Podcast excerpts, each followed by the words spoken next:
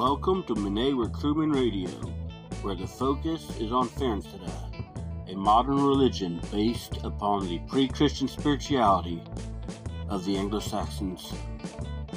I am your host, Byron Pendason.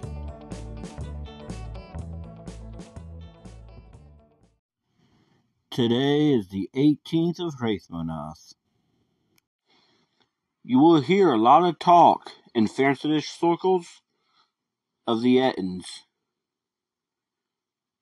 The word Ettin comes from the Old English eoten, which is the Old English cognate of the Norse Jotun.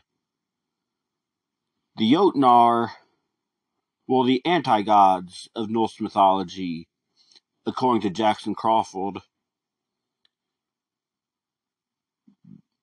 My understanding of the Ettins comes a lot from the Jotnar of Norse mythology. The Ettins are the kinsmen of the gods. They are those primordial beings which do not maintain the cosmic order.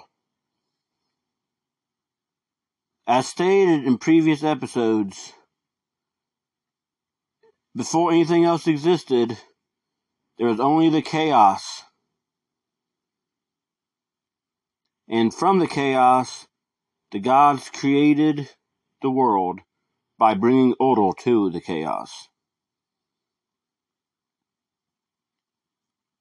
The Ettins either flat out oppose the cosmic order or at best are indifferent to it.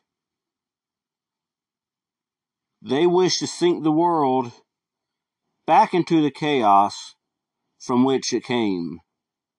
The gods are all that stand between us and the chaos that the Ettins wish to return the world to. If the Ettins are to win, there would be no physical universe. Life would not be able to be supported without the cosmic order.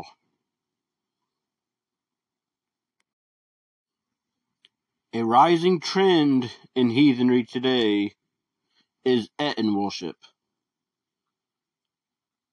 A lot of Norse heathens, for example, view the Jotnar as a full tribe of gods, along with the Aesir and the Vanir. This is not so common in Anglo Saxon circles but you can see hints of it from time to time. Ettin worship is dangerous, in my opinion, because the Ettins, as they are not bound by the cosmic order, are not bound to respect reciprocity.